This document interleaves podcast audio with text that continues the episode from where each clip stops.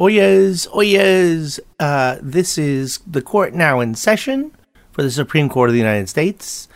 Hey, uh, John Birdsall is going to be joining me a little bit later, but I'm just going to set the groundwork for what's going to be a pretty detailed discussion about a big case that was just decided uh, recently. It was on December, no, January 20th, which was what, two days ago.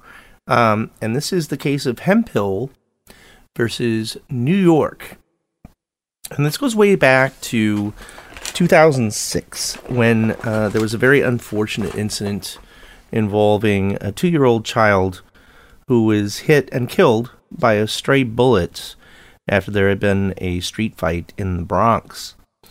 And there had been several eyewitnesses that described the shooter as wearing either a blue shirt or sweater, some sort of blue um, article of clothing on the upper body. Uh, police rounded up this guy by the name of Ronell Gilliam and also Nicholas Morris. When they were doing their initial investigation, they got a search warrant of Morris's apartment and they found a 9mm cartridge consistent with the bullet or the gun that had been fired and killed the two year old, and also some 357 caliber bullets. Now, this guy, Ronell Gilliam, initially identified Nicholas Morris as the shooter, pointed the finger at him. And they got us, you know, that's part of how they got the search warrant for Morris. But then, for some reason, he subsequently ends up saying that his cousin, Daryl Hemphill, um, which, uh, as you can probably tell by the fact that the Supreme Court case of Hemphill versus New York, you know, this guy ends up getting prosecuted ultimately for um, the murder. But this happens many, many years later. So going way back to when this all first started, the state of New York gets this information that uh, Gilliam is no longer pointing the finger at Morris, and now he's saying it's my cousin Darrell Hemphill. And uh, the state offers Mr. Morris a plea deal in which they agreed to dismiss the murder charges if he pled guilty to possession of the 357 um, which he was not supposed to be in possession of. So they end up uh, dispensing of the case that way. And the murder more or less ends up unresolved or unprosecuted for years. And then, as we all know, uh, DNA science gets better and better over time. And they're able to do some additional testing on a blue sweater that had been found in Morris's apartment shortly after the murder, and lo and behold, this guy Daryl Hemphill, his DNA is on the sweater. So they decide to indict and prosecute uh, Darrell Hemphill for this murder. So they're in trial, and one of the things that had come up earlier in the investigation into Morris was the fact that during the search of Morris's apartment, they had found this 9 millimeter ammunition. And the defense in Hemphill's case put forth the theory that hey, it's it could be this guy Morris because after all, they found some ammunition in his apartment and it matches the type of ammunition that killed the little girl. Um, and because of the fact that the defense had raised this possibility, by the way, this is undisputed testimony. This is from a prosecution witness. There, there's no doubt as to the fact that this evidence was found and it potentially linked Morris, the guy who got the sweet uh, deal from the state way back when this incident happened, um, that there was this evidence that could potentially tie him to it. So, what the prosecutors in New York did is that they decided to offer a transcript from when Mr. Morris had originally entered his plea on the gun possession charge. And the problem is, by the time Hemphill's trial rolled around, uh, Mr. Morris was no longer available because he was no longer residing in the United States. He was living abroad. There was no ability to get him from either side, the prosecution or the defense, as a witness in the case. So he was declared what we call unavailable for purposes of testimony. So when someone's you know, designated unavailable, there are different rules that apply as far as how the testimony can come in, if there is any. And the prosecution had this transcript from back when uh, Morris had entered his plea on the gun charge. And essentially, the prosecution had said, hey, we don't think Morris did it anymore. Now we think that it's this other guy, but we don't have any evidence on that either, so it's just going to be a cold case. So the DNA comes later, and you know, many years later, and then now they're in this trial. So the prosecution stating in Hemphill's trial that because the defense had asked questions about the existence of this 9mm ammunition in Morris's apartment, that now they had the right to introduce this transcript, which, by the way, Hemphill wasn't there, his lawyer wasn't there, nobody involved with the case was there when this discussion was had um, on the record with uh, Mr. Morris, Nicholas Morris, when he entered his plea to the gun charge. And the problem is that it gave the overall impression to the jury that was hearing the Hemphill case that the prosecutors uh dealing with Morris had figured out they couldn't prove their case. So the fact that he had been charged with this murder and then it had been basically dropped was what the prosecutor was trying to bring into evidence in that whole procedural process. Now, what you have to do is look back at a very long line of cases, but it all begins with the Constitution and the Sixth Amendment to the Constitution in particular, that contains what we call the Confrontation Clause. And as we see jurisprudence go through the years, um, where the United States Supreme Court in particular is analyzing that confrontation right. They take it very, very seriously. The fact that if somebody is going to make an allegation or state something in court, that the other side has to have that, specifically the defense, I mean, that's what we're really talking about, is the defense has to have that ability to find out where where does this information come from? What was the background for it? Was there an incentive to lie? Was it done under circumstances that someone might be, you know, wanting to lie? Was it self-serving? You know, was it tainted? How good was the observation? You know, a number of different things that were all very significant and important to, you know, our founding fathers when they made this a very important part of our process by including it in the Sixth Amendment as part of the Bill of Rights. So, what happens is in the Hemphill case, the judge in the case decides to allow the prosecution to do this, in spite of the fact that Morris is not actually available to be called to the stand. They let in this transcript where it was very clear that you know there would be no opportunity to cross-examine him, and there is a case in uh, in New York called People versus Reed, and it follows another Supreme Court case, United States Supreme Court case called Ohio versus Roberts, and it's a case I remember learning in law school that that basically holds that even if someone's unavailable, and even if the testimony appears to be you know more or less one-sided, then without that opportunity for cross-examination, if it appears to be taken under conditions which are quote unquote reliable, it can still come in. Now, that in and of itself is kind of a weird thing in this case because the evidence they were introducing was Morris getting a sweet deal from the prosecutors. He's no longer, you know, they're a murder suspect. And they're like, okay, we'll just plead to the possession of a 357 and see ya. Bye. But, uh, but again, um, that's basically how, the, and they said that that was done under oath. It was done in a courtroom. It was done when it should be deemed reliable statements. Now, personally, I think that's a bunch of nonsense because that's probably very unreliable when the person's accepting this great plea deal, right? Well, anyway, the judge in New York says, go ahead, let it in over the defense's objection. They appeal to the next level of appeal and they lose.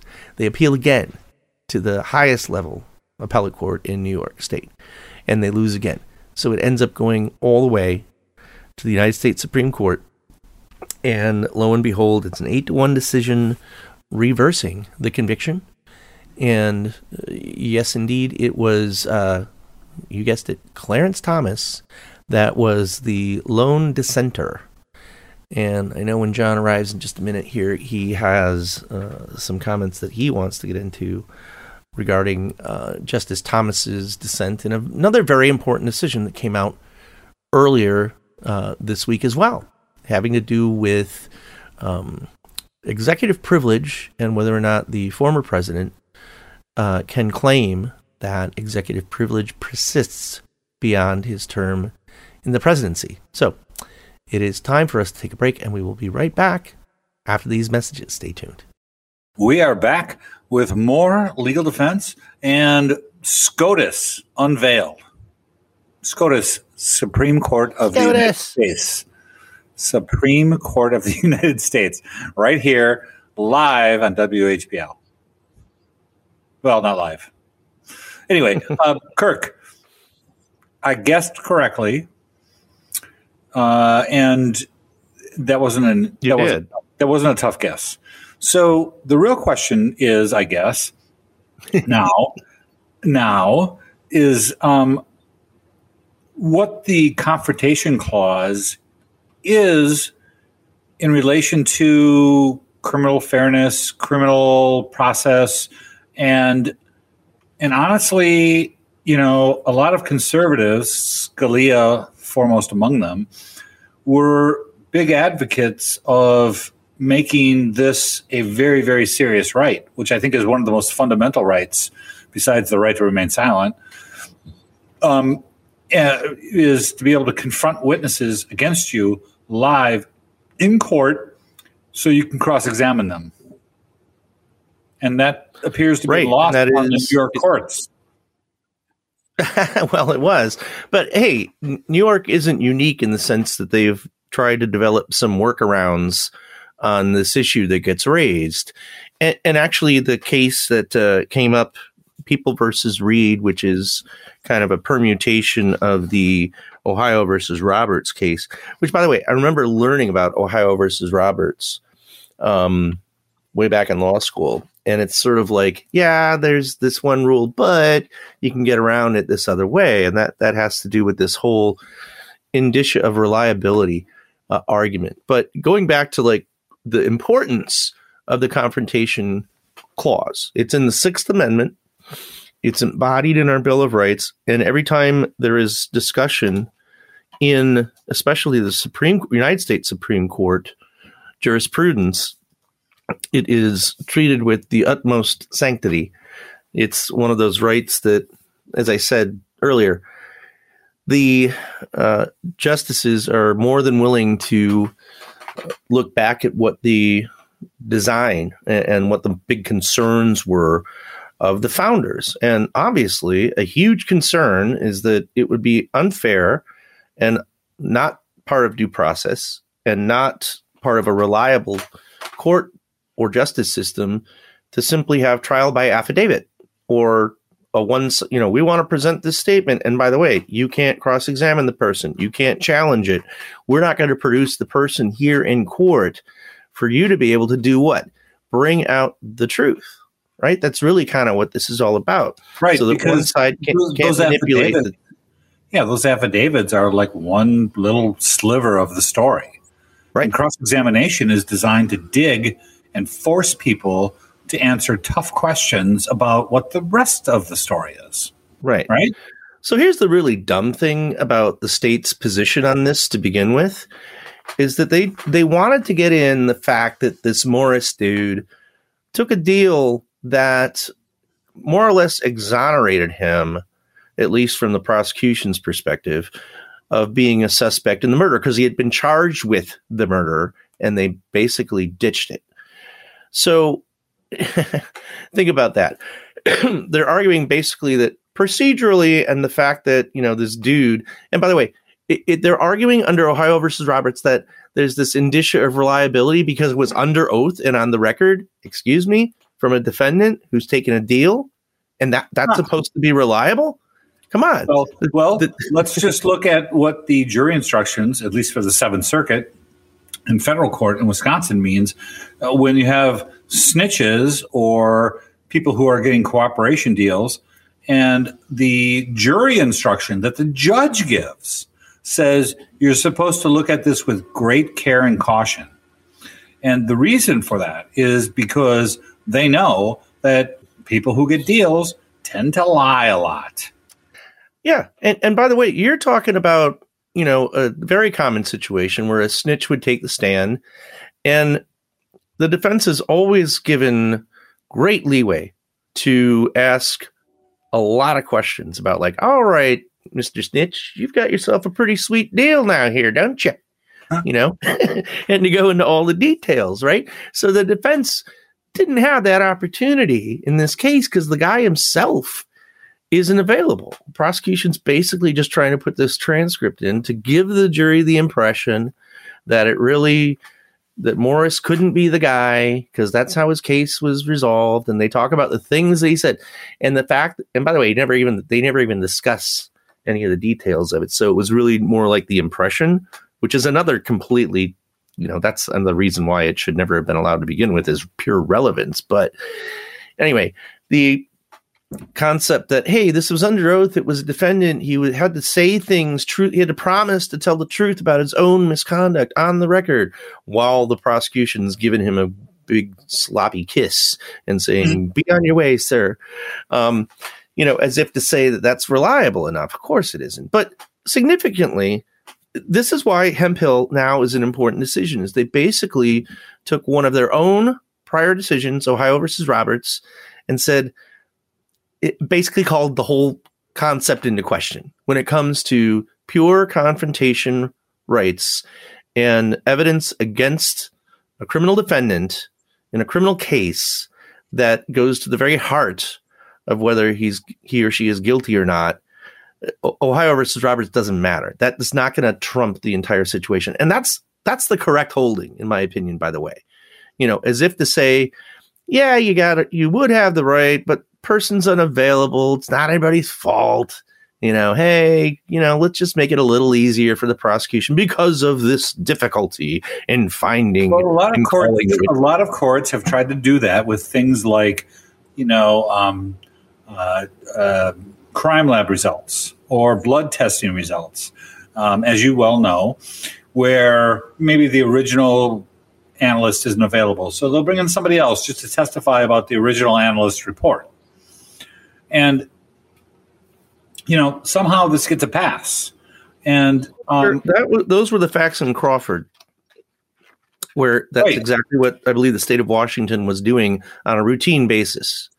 They were calling in, uh, they weren't calling in, they were just submitting, they had a statute that said in any case where they have to prove like the existence of a drug, in that case it was cocaine, they can just submit this report that somebody at their crime lab says, yep, it's cocaine, all right.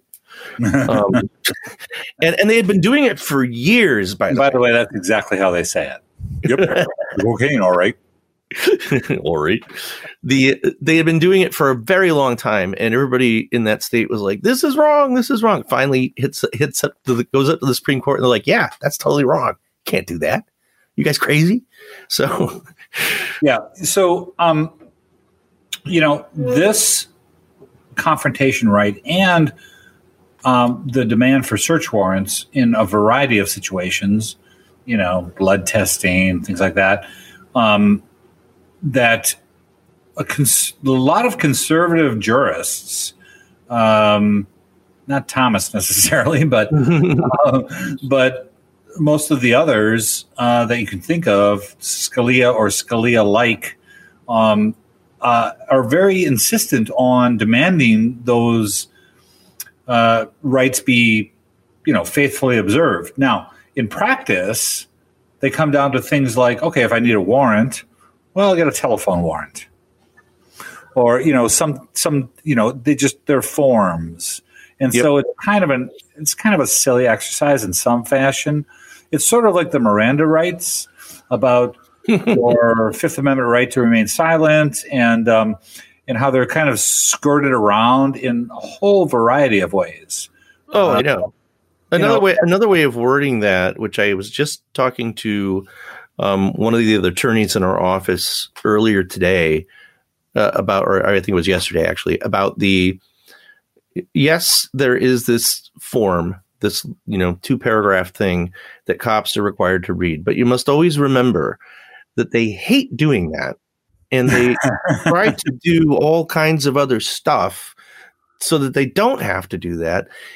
And e- even the manner in which they read it um, has sort of evolved into this thing where cops use Miranda almost like a weapon instead of what's supposed to be a shield for the defendant. For example, I'm sure you've heard this, John. Well, before you can tell me your side of the story, which I really want to hear, and this is your chance to tell me, we got to do, you know, the formality. Yeah, we got this little, paperwork. Got this little thing. I just, I, I, got to read yeah. this real quick, and you got to sign this form to saying that you understand and you're waiving your rights. Yeah, yeah, it's uh, no problem though. Don't worry about it. Everything's fine. Everything's cool. Yeah. Yeah. Which, which more or less they're allowed to do. I mean, I know, they, they kind of, they're kind of well using aware. this whole process like, well, that's that's for guilty people, and you know, you you want to tell me all the reasons why you're not guilty, which really is a trap. But anyway, yeah. so we got to take well, a break, dude. When we come back, I want to talk about these uh, this Supreme Court ruling about the January sixth insurrection. Motion granted. Thank we'll you, right sir. Back. Court is back in session. Please rise. all right. So, hey, I know we we're going to jump into a thing having to do with insurrection type stuff. But did you hear about uh, the who's the guy in the uh, state legislature just got quote unquote disciplined for uh, having continually suggesting that um, the 10 electoral votes that were cast by Wisconsin should be withdrawn, an action that the state legislature is completely incapable of doing. And uh, uh, Robin Vos took action to discipline. I think it's uh, Grantham is his name. I can't remember. Don't know. uh, yeah, well, he he's been probably the most vocal about you know election fraud. This you know Biden stole the election, etc and he you know he's been basically uh, mirroring all of the conspiracy theories and asking the state legislature to do something about it, which they're completely they have no, no power whatsoever. None whatsoever. So he, he keeps insisting on this. And Robin Vos, who is obviously a very conservative person himself, Republican, uh, disciplined him by stripping him of his staff. Uh, you know, all uh, state reps, assembly persons have it are allowed at least one person that like answer their phone, answer emails, schedule stuff, you know, as part of their quote unquote staff. So now this dude That's is a power without, play. Wow.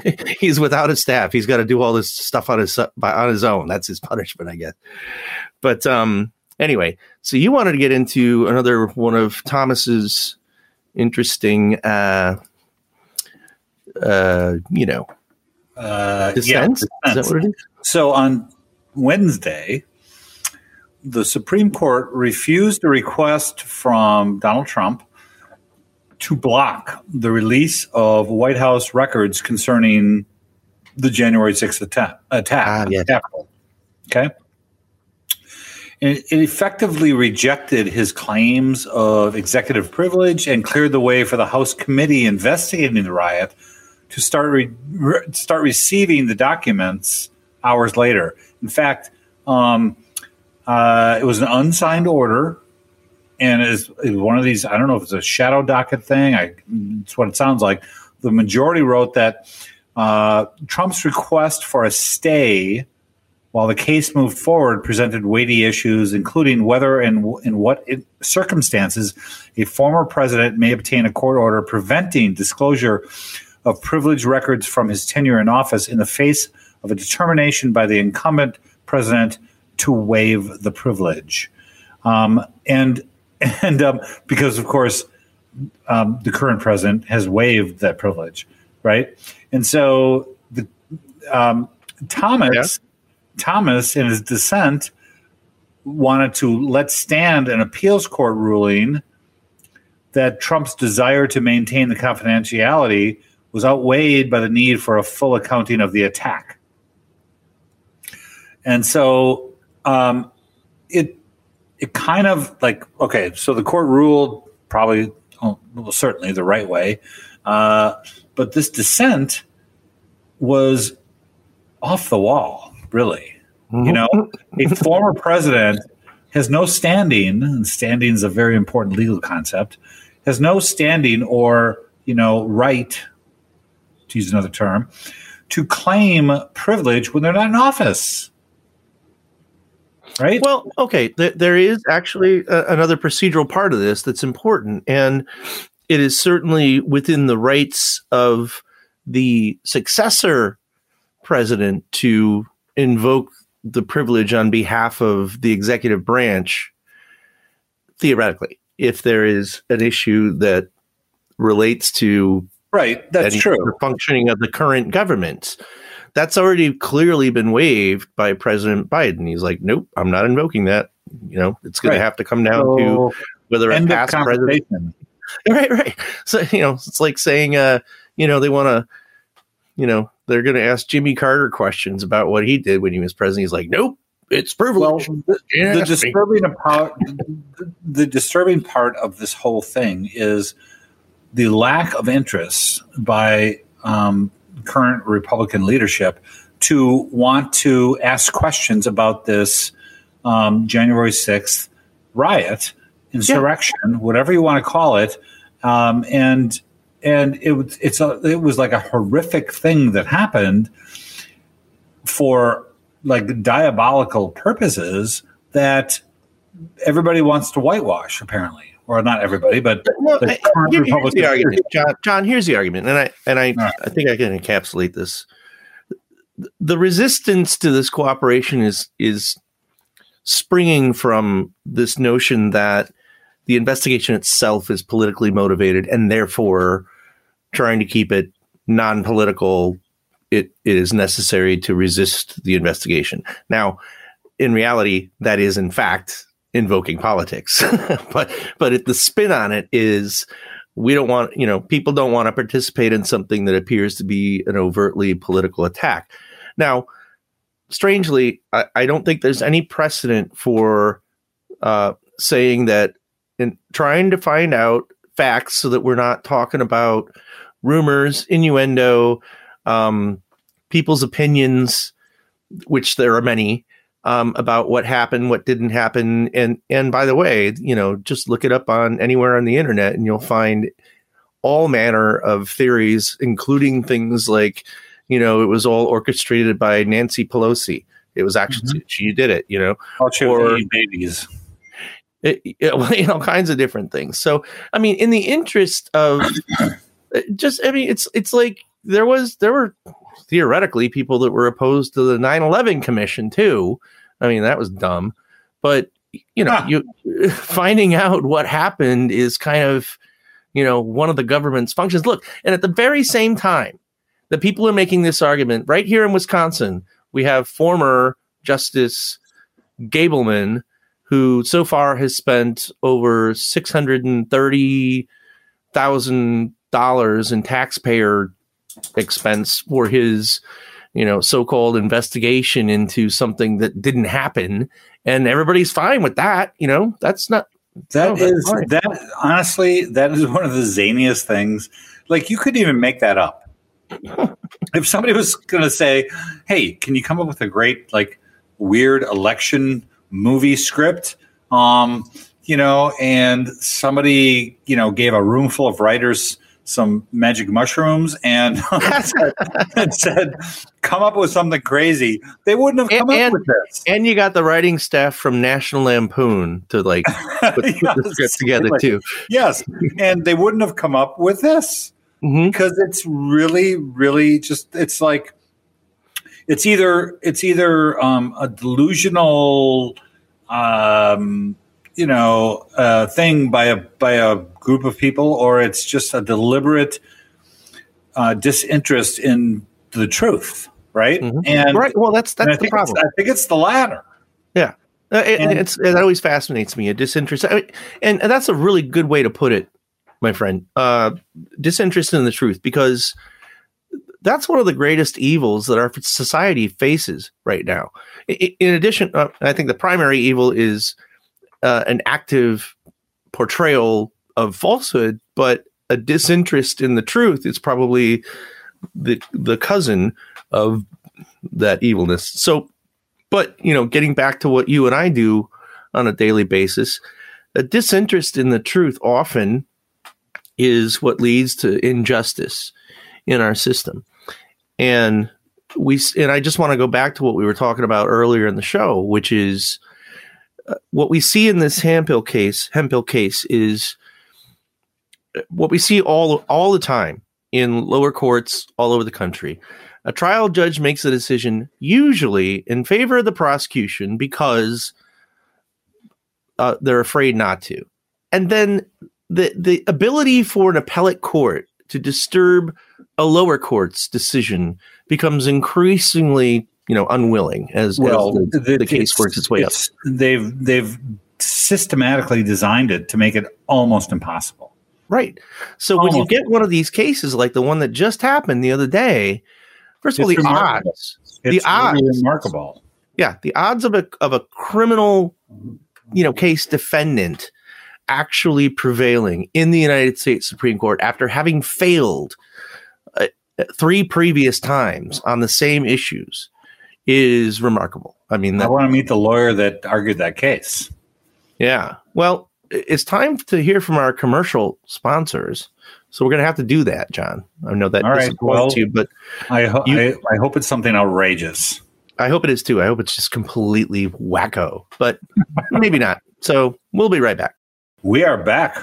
More kernel defense, more January 6th, more confrontation, more whatever you want in the law. Yeah. It's all whatever. here. It's you, all here. You got it. You got it. You want here. it, you got it. Hey, I got another little little story here that has to do with the January 6th stuff. Oh my goodness. And I don't know if you heard about this, but you know, Alec Baldwin, uh, the actor, one of the Baldwin brothers, and uh, well known for his killing spot on impression of killing on the set, uh, Donald Trump, and also for accidentally, supposedly killing people. Yeah.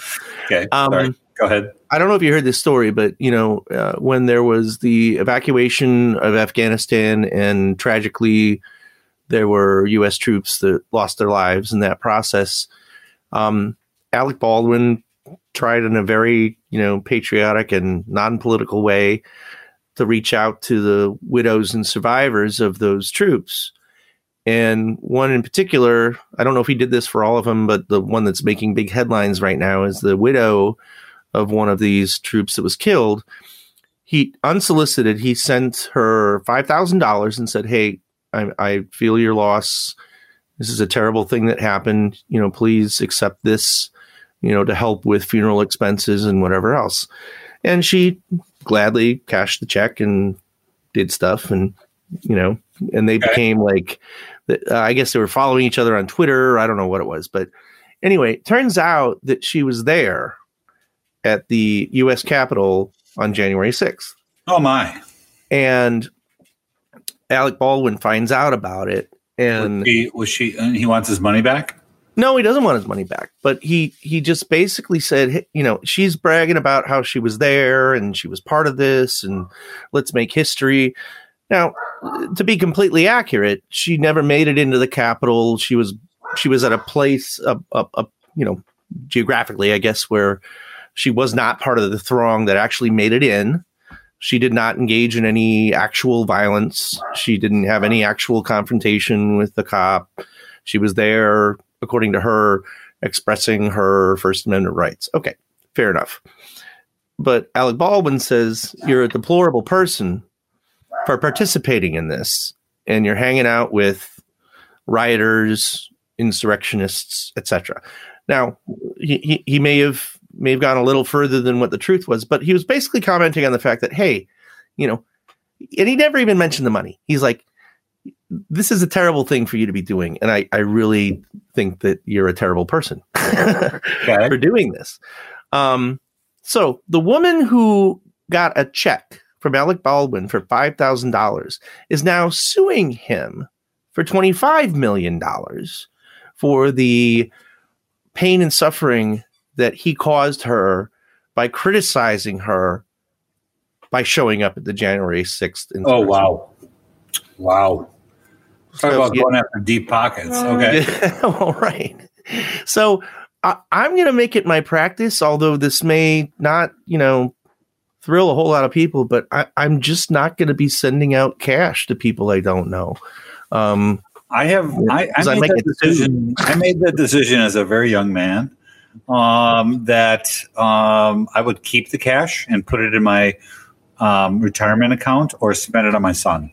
So Yeah. yeah, Yeah. That's it was an easy decision actually. I mean, okay. So, I mean, the whole dynamics of this are kind of crazy.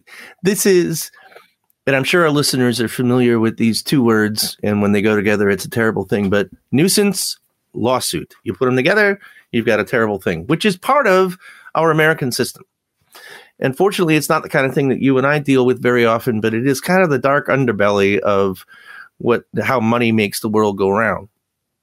And you know, Well- this is something that uh, I, I remember was a hot topic. when I was filed to harass. Right. There's Basically, in order to obtain money because litigation is not worth it. You know, and you who better does that? Who does that in spades? Can you, think of, can you think of a name? Yeah, I can. I think Like- he used to be the president or something. Wait. I don't know. Oh yes. Oh him. right. Yeah. So So, by the way, this is um, you, you know, this comes into an ethics issue that comes up often in our practice, and this has to do with charging legal fees. And I know that we're getting a little bit off course for our original thing here, but I just want to comment on this was a hot issue when I was in law school, and I know I went, to law school just a little bit after you went to law school, but this whole concept of tort reform. Remember old? them throwing that throwing that term around a lot, tort reform, what that Yeah. means? sure. Well, to boil it down to layperson terms, it means it's an effort that started, I guess, in the late '80s or somewhere in that time frame, to force litigation when you're fighting over money to be so expensive that the litigants will eventually give up and settle. It was a way to try and stop the courts from being congested. It was supposed to deter the filing of a you know, a frivolous lawsuit. So, uh, two things happened. One, they kind of bolstered the rules of ethics about what can be alleged in a civil case when you're seeking money, that you have to have a more, you know, profound or based, yet more based in fact than just speculation.